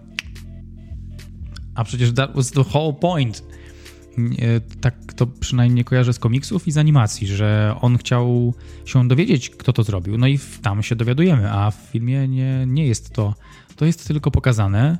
To jest moja trauma i chcę to odkręcić. No i on to odkręca w taki sposób, że wrzuca się po prostu w tą alternatywną rzeczywistość, w której oni żyją, rodzice.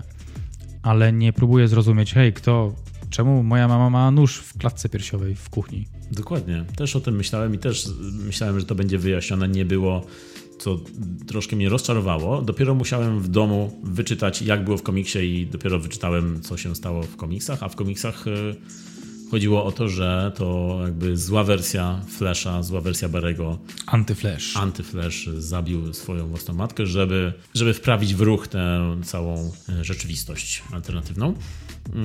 No i może, może w tym filmie właśnie pojawił się Antyflash, ale to nie jest tak przedstawione, żeby to był on. Tak, tak, pojawił się tam i myślałem, kiedy się pojawił, myślałem, że to będzie właśnie zaraz jakoś połączone, nie było w ogóle połączone. E, także no, być może planowali rozwinąć ten wątek w kolejnych częściach tego filmu, ale wiemy już, że nie będzie kolejnych części, które będą bazowały na tym filmie, bo jest reboot. Także Mm, także tak, to, to, to mi się troszkę nie podobało, że ten wątek matki został potraktowany bardzo po macoszemu, tylko po to, żeby na koniec poklepać właśnie widzów i Barego po plecach i powiedzieć o musisz pamiętać, żeby odpuścić, you gotta let go. Takie standardowe przesłanie, oczywiście bardzo dobre przesłanie, bardzo wzruszające, pozytywne, ale jednak... Zapomnij o swojej mamie. Masz tatę. No właśnie, także jest to takie nie masz mamy, masz tatę, skup się na tacie. No i ta super bohaterska koda, czyli strata rodzica, to jest też coś, co już jesteśmy do tego bardzo przyzwyczajeni, widzieliśmy to wiele, wiele razy. Bardzo kojarzyło mi się to ze Spider-Manem i tam ze śmiercią wujka. E, tak samo we Flashu jest podobny zabieg scenariuszowy użyty. I to nie byłoby nic złego, gdyby nie to, że właśnie później film zbacza z tego tematu, idzie w całkiem inne rejony, które są według mnie dużo przyjemniejsze, dużo fajniejsze. Ten, ta część, kiedy Barry poznaje Batmana, właściwie inną wersję Batmana, bo wskoczył w inną rzeczywistość. I tutaj to nie jest żaden spoiler, bo film jest reklamowany Flashem i Batmanem i jest to Batman Michaela Keatona. No to to ta część i część Supergirl, no tutaj się bawiłem świetnie, pod tym kątem bardziej filmu superbohaterskiego. Tu już nie było bardzo komediowo, ale było tak naprawdę emocjonująco, było co na co patrzeć, było mm, sporo walki i było też sporo fanboyskich momentów, ale też było bardzo fajne wytłumaczenie multiversum, według mnie jedno z fajniejszych. Przy użyciu spaghetti. Fajnie, że w ogóle Bruce to tłumaczył, że tak w ogóle wejście Bruce'a w tym filmie. Coś pięknego. No i tak, tak, spaghetti mnie przekonało. Teraz tylko tak będę widział multiversum. Wejście to... Bruce'a jak wejście smoka. Wow. Ale myślisz, że Bruce wytłumaczył to lepiej niż e, pewne studio na M? Właśnie miałem powiedzieć tutaj o pewnym doktorze, doktorze Strange'u, który też tłumaczył wiele razy multiversum i nigdy nie wytłumaczył tego tak dobrze jak Bruce ze spaghetti. To dlatego, że każdy kocha spaghetti. Wszystko ze spaghetti jest lepsze. Swoją drogą, naprawdę aż tak źle by było u Bruce'a? W sumie to Alfred wszystko robił za niego. Jak ten był paniczu to, paniczu tamto, a potem jak trzeba obiad zrobić, to, to sos pomidorowy i, i makaron. Tak, to pokazuje właśnie to, że Bruce Wayne tak naprawdę oprócz tego, że jest Batmanem, to sobie nie radzi w ogóle w życiu. Alfred był takim enablerem jego stylu życia. Takim nadopiekuńczym rodzicem. Rozpieścił po prostu. Tak, tak, tak, tak. To jest typowy Nepo Baby. Ale najważniejsze jest to, że zobaczyliśmy Michaela Keatona w roli Batmana. To jest chyba największy atut tego filmu, według mnie. Czy to jest największy atut? Yy, tak. Obok tego atutu jest jeszcze drugi atut. Nazywa się Michael Shannon. I wiesz, jak on się zgodził na rolę? Jak on się zgodził? Powiedział tak. Dokładnie. Zgodził się tak, że do niego zadzwonił jego agent i powiedział: Hej, Michael, chcesz grać, chcesz grać Zoda? I on powiedział: Ale to już się skończyło, to jest już w przeszłości, jakby czemu? Czemu? E, I ten agent powiedział mu, ale nie, nie, nie, nie rozumiesz, to już jest teraz multiversum, to, że wtedy zginąłeś, to wcale się nie liczy. I Michael powiedział, że chętnie. W takim razie count me in, bo bardzo, bardzo dobrze wspomina tą współpracę. Wtedy był kilka miesięcy na planie, a tym razem pojawił się jakoś tak, tak szybciochem na jakiś tydzień, dwa. Odegrał co swoje, ale bardzo dobrze mu się grało to i dobrze wspomina mm, granie Zoda. No właśnie ta jego rola wygląda jakby, jakby spędził na planie jakiś dzień bardziej, bo mnie trochę to zostawiło takim e, skwaszonym bardziej, ta jego rola, bo bardzo lubię Shannona i bardzo lubię jego jako Zola, ale wydawało mi się, że wygląda trochę sztucznie ta postać, bo bardzo ta twarz była tak doklejona jakoś w postprodukcji. Tak widać było, że on nie grał tam na planie, tylko on był jakoś tam zagrał tą twarzą i po prostu tą twarz później dokleili. Nie miałeś takiego wrażenia? Nie, nie miałem tak. Nie miałem tak w ogóle. Był trochę spłyconą postacią, zdecydowanie mniej jego było, mniej jego motywacji, ale odegrał co swoje. Widać było, że taki to był produkt. Pojawił się tam po to, żeby zagrać tego konkretnego gościa w tej konkretnej chwili. Natomiast jeśli chodzi o twarze i sztuczność, no to deepfake tam nie wyszedł w bardzo, kilku scenach. Bardzo, no, bardzo. I właśnie y, Shannon był jedną z tych według mnie scen. Fuck no, man. Bardzo go lubię i bardzo mi się dobrze oglądało go. Nie, chodzi mi o to, że dobrze zagrał, ale chodzi mi o to, że ta jego twarz jakoś tak nie pasowała mi do ciała za bardzo w tym filmie. Bo, bo to, że on zagrał Zoda, że on powtórzył tę rolę, to też się bardzo ucieszyłem, bo tutaj nie musiał rozwijać tej postaci, bo to już wszyscy wiemy, z czym Zoda się je, right? Right? nie mam wody już. ale, e, ale właśnie jakoś to trochę mi nie grało to, że, że on był troszkę taki, jako sztuczna taka całość. Nie widziałem tego. Nie, nie, widziałem tego. Ale nie, powiedziałeś nie. o tych mm. deepfake'ach i rzeczywiście, tak, tak. ogólnie, teraz no, mówiliśmy o dobrych rzeczach, ale ja bym teraz wszedł w złe rzeczy, bo CGI w tym filmie momentami, no to było oszałamiająco złe według mnie. Oj tak. Aż zdziwiłem się. Tak jak na początku filmu zdziwiłem się, zaskoczyłem, że wow, tutaj są latające niemowlęta. jako komedia, wow. I nawet nieźle to wyglądało tam jeszcze jak na latające niemowlęta, no bo wiadomo, że nawet wolę, żeby te niemowlęta wyglądały sztucznie, niż żeby rzucali prawdziwymi, prawdziwymi niemowlętami. Więc wolałbym, żeby to były sztuczne niemowlęta. Take 25, baby shower. Uciszcie to dziecko. Tej wersji, tej, tej nitki alternatywnej bym nie chciał. Do tego cieszyłem się, że wygląda ta scena tak, jak wygląda. Natomiast im dalej w ten film, to właśnie zwracają uwagę, że CGI jest złe. I były tam sceny, które. Były tam sceny, które wyglądały mi, jakbym oglądał dzisiaj drugą część Matrixa. I tutaj powiem, że kiedy oglądałem drugą część Matrixa w 2003 roku, no to było wielkie wow. Te efekty robiły wow. Ale kiedy dzisiaj oglądam walkę jednego Neo kontra milion Smithów, no to widzę, jak wyglądają źle te efekty.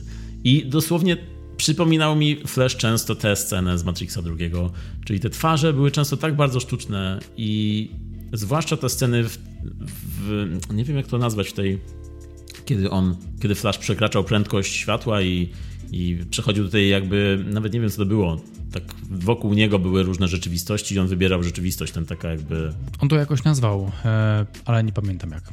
To wyglądało to jak teatr taki wokół niego. Tak, taki amfiteatr. Tak, tak, taki amfiteatr, więc y, zwłaszcza w tych scenach i scenach końcowych CGI rażąco złe było dla mnie, także nie mogłem się skupić na filmie, po prostu pomyślałem sobie, wow, ten film DC, taki duży film za tyle pieniędzy ma takie złe efekty.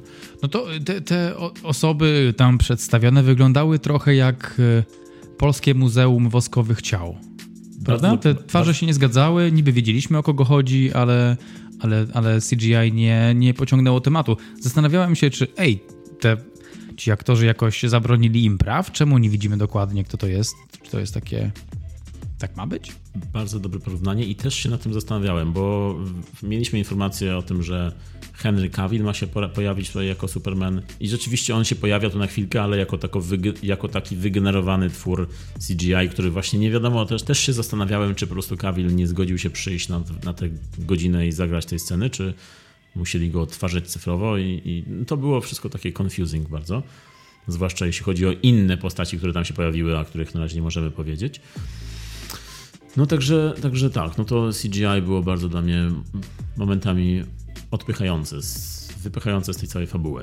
Tak, było to rażące, też e, bardzo mocno zauważalne w scenach z deepfake'iem, z podmianką twarzy. Były filmy, które są starszymi filmami, w których została zastosowana technologia prosta, czyli jedna scena grana dwa razy przez tego samego aktora i potem lepienie tego. Tutaj poszli trochę na łatwiznę i e, powiedzieli sobie, ej, a jakbyśmy użyli takiej aplikacji, ona nazywa się Face App, można ją ściągnąć, można zainstalować i nic nie płacimy. Rozumiem deepfake'a i deepfake może być bardzo dobrze zrobiony. Tutaj nie był. Jedyne sceny, które wyglądały dla mnie zaskakująco dobrze, a wiedziałem, że są komputerowe, to jest e, zestawienie dwóch barych. Tak. Kiedy Ezra i Ezra grali ze sobą jako młodszy i starszy, no to stwierdziłem, że wow, to wygląda lepiej niż Powrót do przyszłości. niż, lepiej niż 85 rok. I tutaj to wyglądało fajnie I, I, wiadomo, że on grał z jakimś innym aktorem, który miał później narzuconą jego twarz pewnie na, na siebie w wielu scenach ale to wyglądało naprawdę przekonująco. No. Naprawdę to cię przekonywało? No jeśli, kiedy Ezra i, by, był, i Ezra byli naprzeciwko siebie, kiedy byli w jednej scenie mm -hmm. razem, to mnie przekonywało. I były te sceny, mm, wyglądały naturalnie. Ja tego nie mogłem kupić właśnie. Jak oni patrzyli w, w tym samym miejscu albo gdzieś tam na siebie, to były takie momenty, że nie za bardzo wymierzyli wzrok, więc trochę za wysoko patrzył na kogoś, albo jak byli blisko siebie i jakieś zagrożenie było obok nich i patrzyli w tą samą stronę, to jednego typa twarz się tak trochę rozjechała jak, jak, jak maska z Mission Impossible. Okay. Kurczę, no tak to, to mi nie, no, nie... Widocznie były takie momenty, może nie, nie zwróciłem mm. na nie uwagi, ale nawet tak były też pewnie takie momenty, w których wyglądało to dobrze, ale może tak. tak jak mówisz, może tak jak mówisz, były też takie, w których patrzyłem pewnie w tło albo gdziekolwiek. By, były, były tak, były dwa rodzaje. Dobry, dobry rodzaj i zły rodzaj. No to może wejdźmy teraz w takim razie, jeśli mówimy o CGI i mówimy o postaciach, które się tu pojawiły w tym CGI, no to wejdźmy w spoilery. Jeśli nie oglądaliście jeszcze Flasha, to przeskoczcie do kolejnej sekcji naszego podcastu, jeśli nie chcecie wiedzieć, co się tutaj działo. Dobra, uwaga, lecimy. Co najbardziej zaskoczyło Cię w tym filmie? Czego się nie spodziewałeś, albo kiedy zrobiłeś takie, o wow, które cameo, które easter eggi E, spodobały Ci się bardziej, a które mniej? Ojej. Tutaj pojawia się pytanie fanowskie, co myślisz widzu, widzko, o powrocie tych wszystkich postaci? Czy to Podobało ci się tak jak e, w tym filmie ze studia na M, czy, czy, czy mniej? Czy myślisz sobie, to już było? DC teraz próbuje nadążać za trendami. Czy jednak e, czerpaliście z tego rozrywkę? Dla mnie to była ogromna rozrywka. Bardzo lubię Batmana, lubię tę postać. Lubiłem jak pojawił się Batfleck jako Batman. I like this guy. People say he sucks. Nie, kto tak mówi? Batfleck jest super. Nie, ludziom się nie podobał Batfleck. Ej, ale w tym filmie czy ogólnie mówisz? W tym filmie jako Batman. Filmie. Wiesz co, no Nie, właśnie... znaczy nie, nie mówię o filmie tym Flash, tylko mówię o pomyśle, żeby był Batmanem. Okej, okej. Mnie się podobał aż tak, że stwierdziłem, że fajnie byłoby widzieć cały film standalone Batman Movie z Batfleckiem. Oh yeah. Na początku tutaj jest akcja właśnie, kiedy Batfleck jedzie na tym motorze, mimo że momentami wygląda sztucznie tutaj ta jego twarz Tak, jest deepfake tak. bardzo, Tak. no to super było to, że on był tutaj w akcji. Super było zobaczyć Batflecka w akcji. Super wejście w ogóle. I właśnie o tych momentach mówię. Dla mnie mój wewnętrzny e, chłopiec Mareczek, on się wybudza i uwielbia takie momenty. Momenty, gdzie była akcja, gdzie był re reunion tych postaci, albo po prostu pierwsze spotkanie, albo uratowanie e, Supermenki, Supergirl, powiedzmy. I, I moment, w którym ona e, zaczęła nabierać sił, zupełnie tak jak Clark, jak patrzymy, jak pamiętamy z filmu e, Człowiek ze stali, na tej Antarktydzie, patrzący w słońce i nabierający siły. Dla mnie to były momenty, które gdzieś tam w przeszłość mnie wrzucały i to była fajna przeszłość, bo to były dobre filmy, to są dobre postaci. Batfleck ym, pasuje mi na tego Batmana, który jest starszy. Na pewno wiele bardziej niż Michael Keaton. Michael Keaton to był w tym filmie taki I'm Lebowski. A, ale Batfleck, on mi pasuje na tego Batmana Franka Millera. Kolejny Miller, który jest, jest wielki, jest barzysty, jest starszy, jest zmęczony walczeniem z przestępczością przez kilkadziesiąt lat. E, Co też adresował w filmach Snydera, ale tam nie można było za bardzo w to uwierzyć nie do końca. E, Ale w tym na przykład we Flashu mm, bardzo fajnie zagrał Ben Affleck. No i w ogóle tak, te, te momenty, w których oni ra, razem walczą i obkminiają to, jak to zrobić. Sceny z mamą, jak się wzruszał obok mamy i ta mama go tak e, koiła e, Flesza, jak, jak on się z nią żegnał. Fajna rozrywka. Ale a propos Bat- Batflecka jeszcze chciałem powiedzieć, bo scena walki stoi bardzo dobra, ale też ta cicha scena krótkiego dialogu między nimi, między Barrym a Bruce'em, Dokładnie, tak. tak, przed domem Barego, bardzo, bardzo dobrze zagrała i naprawdę był taki klimat, że aż się miło tego słuchało. Także Batfleck bardzo dobrze tutaj ogólnie zagrał.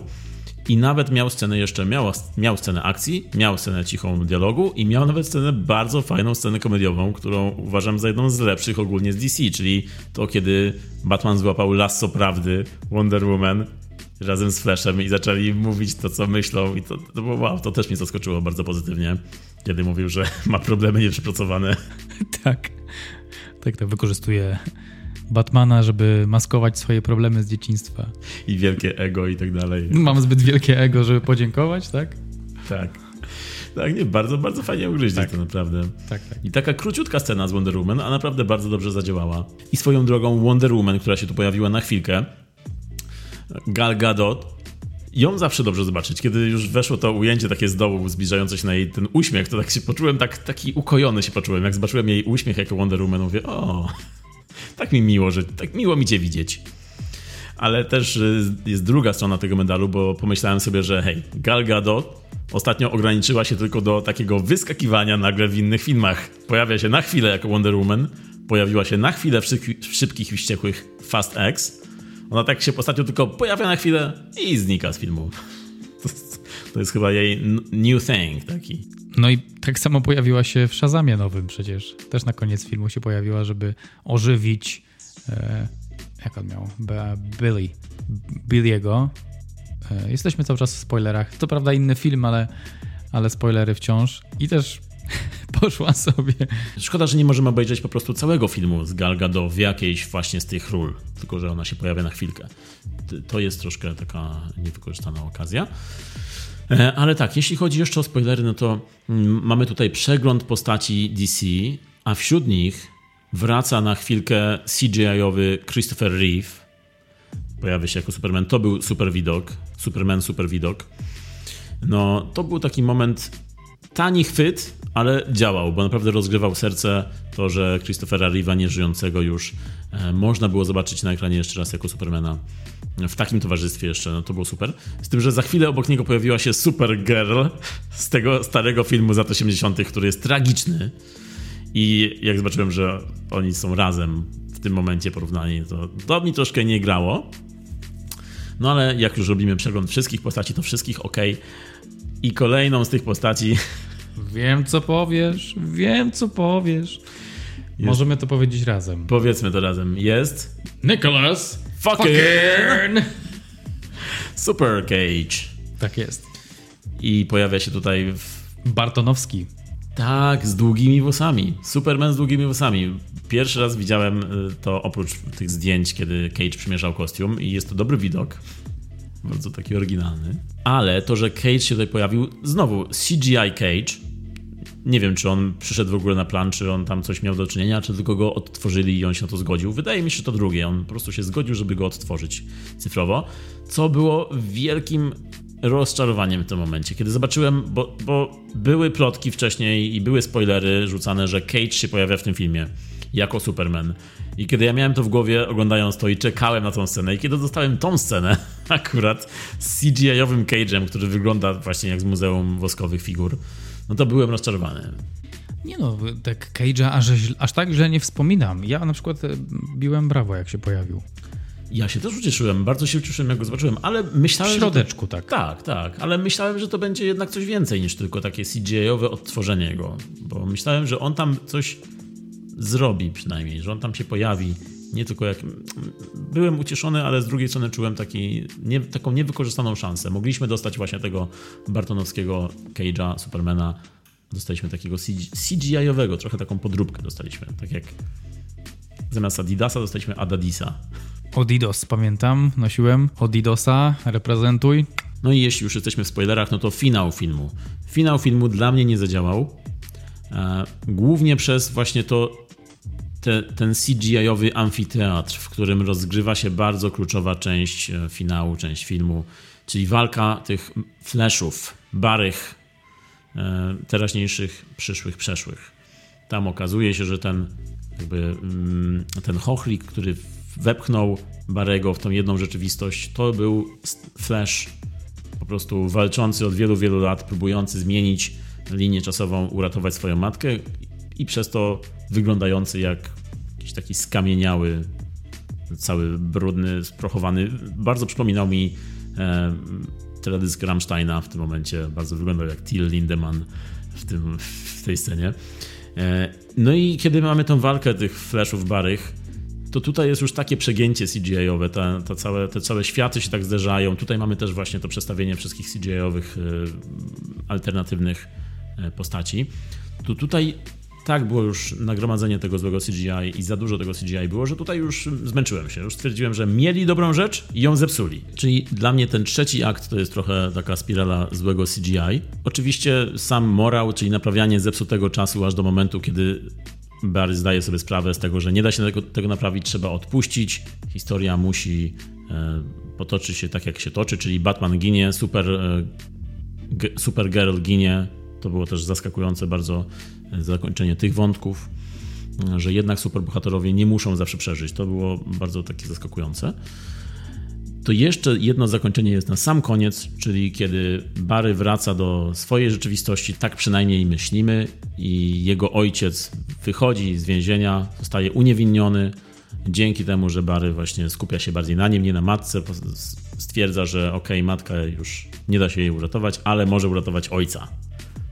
Jedno z dwóch jest lepsze niż żadne. Czyli to jest trochę tak jak zadałem Czasem zadaje się pytanie rodzicom, who's your favorite? Nie, nie, nie, kochamy tak samo.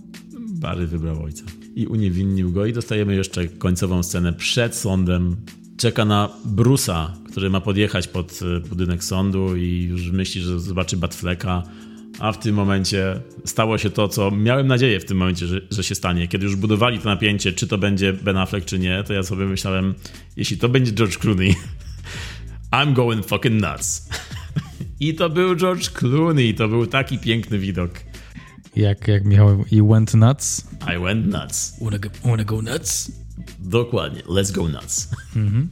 Także nie dość, że mieliśmy tu Kitona, to mieliśmy jeszcze George'a Clooney'a, który wreszcie może naprawić w jakiś sposób tego swojego Batmana i Robina, e, hejtowanego tak bardzo. W przerwach od reklam kawy. Tutaj dosłownie wysiada z tego samochodu, jakby grał w reklamie kawy. Tak. tak to wyglądało dla mnie. To wyglądało bardzo sztucznie, ale nadal to, było, to jest kolejny chwyt. Tak tani, a działa. Wystarczyło pokazać George'a Clooney'a, przyznać się do tego, że to był jednak nasz błąd. Ja bym jeszcze, wiesz co ja bym zrobił? Ja bym na tej marynarce jego sutki przykleił. To byłoby piękne. To... Right? Mam nadzieję, że gdzieś jest taka usunięta scena. to by było mrugnięcie dopiero. Ja tutaj oczywiście dla tych, co nie wiedzą, mówię o tym, że strój George'a Clooney'a miał na sobie sutki na zewnątrz. Strój gumowy. Nie wiadomo czemu, ale były tam sutki. Tak, Flash nie miał sutków e, tutaj w tym kostiumie. Nie. nie. Ale tak, pojawił się George Clooney, e, to było bardzo, bardzo fajne. E, no i właśnie to zakończenie, finał, który oryginalnie, nie wiem czy wiesz, finał miał być całkowicie inny. Zmienili go po to, żeby zakończyć właśnie tę fazę DC. Aha. I tam w finale miał być bardziej już powrót do tego oryginalnego Batflecka, bo to jest zresztą dziwne, że Barry przenosi się do swojej rzeczywistości, ale nie ma tam Bena Afflecka, jest George Clooney. To jest troszkę, jak pomyślisz o tym, to jest troszkę dziwne. Oryginalnie tam miał być Ben Affleck i oni mieli jakoś się zjednoczyć z tą Supergirl i z, z, wrócić do akcji. Tam miał się pojawić też Superman Henry'ego Cavilla w tym momencie, ale już Henry Cavill... Troszkę się posypało tam. Tak. Ale w temacie super temacie super, kropka, albo przecinek, Możliwe, że przedłużą współpracę z Supergirl, z tą aktorką i będzie standalone film o, o niej. Oglądałbym, bo ona jest tutaj tą też jasną częścią filmu. Zgadzam się, fajnie grała, taka jest in, intense, lubię ją w tej roli. To spojrzenie, ten pazur, super, super. Ten krzyk, widać, że tutaj uczyła się od naszej Agnieszki Grochowskiej tego krzyku w akcji. A-Grow. A-Grow. For, for life. This is for you, A-Grow. I tutaj aktorka w roli Supergirl, Sasha Kaje, pierwsza duża rola, zaskakujący wybór i bardzo dobry wybór, bo naprawdę wypadła dobrze, a nie znamy jej znikąd, więc jest to troszkę przykład Henry'ego Cavilla, który też rolą Supermana stał się po prostu Supermanem. Sasha Kaje ma okazję, ma szansę też stać się po prostu Supergirl na, na lata. A potem będzie Siri z Wiedźmina i potem ją wyrzucą z obu rzeczy. I przyjedzie do Łodzi później. Bo Henry Cavill teraz przyjeżdża do Łodzi. Wow, ale wybór. Ze wszystkich miast na świecie. No właśnie. Jak, co tutaj się, co się, czy to jest trochę tak jak z Louis C.K., nie dostawał kontraktów, bo był skancelowany, więc musiał do Polski przyjeżdżać? I Henry Cavill musiał wybrać Łódź. Patrz. Ciekawy temat to, kancelowanie. Chyba jeszcze kiedyś do tego wrócimy. Mm. Czyli Henry Cavill wybrał Łódź, a my wybieramy co? Podsumowanko.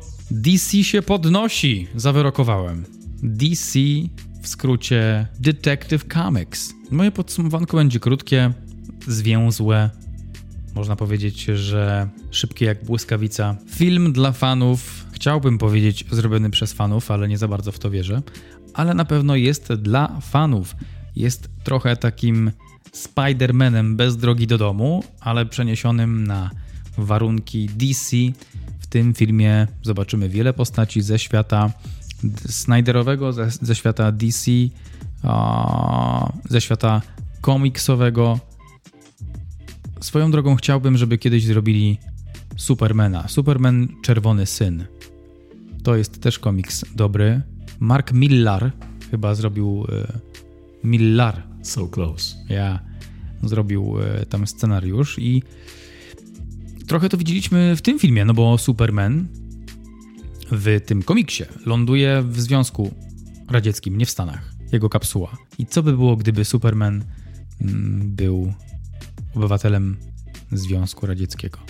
To jest komiks, który eksploruje ten temat i mi się podoba. I fajnie by było zobaczyć kiedyś film To by było interesujące.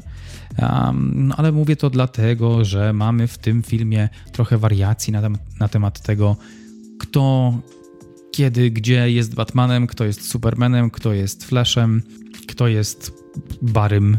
I dla fana to będzie fajna pożywka, dla mnie była fajna to pożywka. Oprócz tego, że jest to epickie kino super bohaterskie, no to jest to też naprawdę dobra komedia. Uśmiałem się. Sporo fajnych gagów, lady gagów, baby gagów, radio gagów. Wybierzcie, co wam pasuje. Było śmiesznie z wykorzystaniem takiej samoświadomości, czyli tego my, DC, kim jesteśmy dla fanów i świadomości postaci, czyli kim jest Flash, kim jest Ezra Miller nawet, no bo w tym filmie wielokrotnie Ezra Miller troszkę zachowywał się, zwłaszcza ten nowy Flash, tak jak Ezra Miller w rzeczywistości, bo Ezra Miller napadał ludzi w nie do końca przyzwoity sposób, rzekomo, a w tym filmie Flash czasem pojawia się nago w jakichś miejscach, terroryzuje ludzi. To jest trochę takie takie na poziomie meta, tak to odebrałem. A propos, bo przypomniało mi się, a propos tego, co powiedziałeś właśnie, jest tutaj nawet jedna aluzja taka dosłowna, kiedy na początku, po tym jak Flash ratuje Bobasy i mówi tej, tej pielęgniarce, że żeby sprawdzili je, bo problemy psychiczne później mogą. Żeby ona skorzystała. Tak, żeby ona skorzystała z pomocy psychi psychiatry, bo problemy mogą później się nawarstwiać. I on patrzy na, na nas i mówi: Wiem, co mówię. Mm. I w tym momencie powiedziałem sobie: Wow, zaadresowali jakby to nie tak bardzo wprost, ale jednak zaadresowali kwestię z Millera we Flashu. Right. A propos Ezry, no to Barry Allen y, w tym filmie zmaga się trochę z uciążliwym sobą. To też było fajne, bo, bo jednak alternatywny Barry Allen, Allen, alternatywny Barry Allen, niedotknięty żadną traumą, jest jeszcze bardziej nieznośny niż ten dotknięty traumą, który był nieznośny dla innych członków Ligi Sprawiedliwości. Dla widzów być może nie, ale to jest też szansa dla Barego skonfrontować się ze sobą i zobaczyć, jakby to było gdyby, a dla Ezry może być to też wyzwanie aktorskie, żeby zagrać tą samą postać na dwa różne sposoby. Także to było też spoko. Wcześniej wspomniane deepfake'i troszkę nie zadziałały i to, że tak naprawdę nie dowiadujemy się, co się stało z tą matką w tym filmie. Um, jest to trochę tak liźnięte. Mamy ten motyw jako coś ciężkiego i trudnego, i w naszych umysłach ma to się zbudować jako powód rzeczy, które dzieją się później. Nie do końca tak to działa, niestety, ale ogólnie bardzo dobrze się bawiłem. E, cieszyłem się, jak to oglądałem, bo dla mnie każda próba odrodzenia DC albo przywrócenia mm, pewnych barw temu studiu to wysiłek przeze mnie dostrzeżony. Także ode mnie 7 na 10. DC trochę się z siebie pośmiało i my wraz z nimi. Pozdrawiam serdecznie. The Flash. Film, który przeszedł wiele zmian, zarówno wśród dyrektorów, czy reżyserów, scenarzystów. Film, który ostatecznie napisała scenarzystka Christina Hodson, a ona ma na koncie inne filmy DC, takie jak Ptaki Nocy, ale ciekawostka o niej jest taka, że została wybrana do napisania scenariusza Szybkich i Wściekłych 11, ja chętnie zobaczę Szybkich i Wściekłych ze scenariuszem, ze scenariuszem tej pani. No, bo w scenariuszu tego filmu, mówię o Flashu, jest bardzo dużo, czasami wręcz za dużo, e, ale nie tylko w scenariuszu, bo Andy Muschietti, reżyser, e, on twierdzi, że wrzucił tutaj wszystko, co lubi w kinie i wrzucił całe swoje serce. To serce mm, czuć czasami, ale to wszystko też czuć czasami, bo, bo czasami tego wszystkiego jest za dużo wręcz. Przed premierą Flash był bardzo hypowany. Tom Cruise wypowiadał się, że to jest świetny film, świetny blockbuster i on rekomenduje wszystkim. James Gunn, szef DC obecny, mówił, że to jest jeden z najlepszych superhero movies ever. Tak powiedział sam James Gunn, a to wydawało się, że coś, coś znaczy. Nie jest to jednak jeden z najlepszych superhero movies ever, ale gdzieś tam rozumiem, wiem e, dlaczego Jamesowi Gunnowi się podoba. Tutaj jest taki trochę klimat ganowski pod tym względem, że jest dużo humoru. Ten humor jest taki nietypowy, taki quirky czasami, taki niezręczny.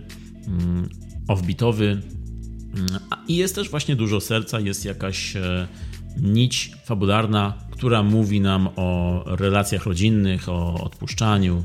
I jest tutaj kwestia, która podobnie wybrzmi, może lepiej wybrzmiała, ale też wybrzmiewała w ostatnim Spider-Verse, czyli Across the Spider-Verse, czyli czy tragedia cię definiuje, czy nie, czy superbohater jest definiowany przez swoją tragedię i ostatecznie oczywiście wybiera e, taką ten film wybiera taką opcję moral, takiego morału z pocieszeniem. No i tak, pierwszy akt tego filmu zbudował zainteresowanie, byłem na pokładzie, humor mi się bardzo podobał. Drugi akt był też bardzo fajny, bo bawi się chociażby powrotem do przyszłości, czy też kinem nowej, przygody. E, ale, no jest to ale. Trzeci akt to już jest dla mnie jakaś pomyłka. Jest to taka spirala w dół złego CGI wprost z gry komputerowej. To CGI w filmie bardzo przeszkadza w wielu, wielu momentach. No i też ten wątek spajający cały film na poziomie emocjonalnym to jest zaledwie taka dostawka, kilka minut czasu antenowego. Mówię tu o wątku matki Barego. To też dla mnie nie działało w tym filmie. To, co miało być sercem, tutaj nie bije. Kolejna rzecz, która miała być dużą atrakcją i to, co było też spoilowane, były podawane informacje na temat e, postaci, które się pojawią w tym filmie, na, na temat aktorów.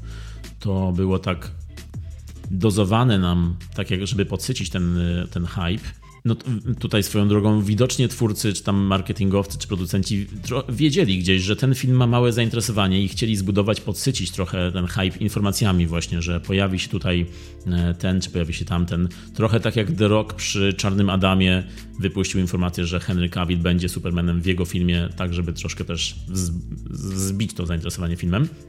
No tutaj wydaje mi się też po to były te informacje przekazywane fanom, bo ten film nie zarabia tak dobrze, jakby twórcy tego chcieli. Wręcz jest rozczarowaniem, ale wydaje mi się, że i tak się zwróci, no bo e, nie jest to aż taka klapa finansowa, raczej zarabia w miarę. Ale wracając, no to ten, ten zestaw bohaterów, którzy tutaj są na zasadzie cameo, na zasadzie easter eggów, on jest też w dużej mierze trochę zepsuty, jak dla mnie. Nie działa, bo sceny są sztuczne, postaci w CGI są sztuczne. Zrobili apetyt, postawili poprzeczkę i do tej poprzeczki nie doskoczyli i tego apetytu nie nasycili. E, także z jednej strony moje serce tutaj było szybciej, bo widziałem te wszystkie postaci na ekranie.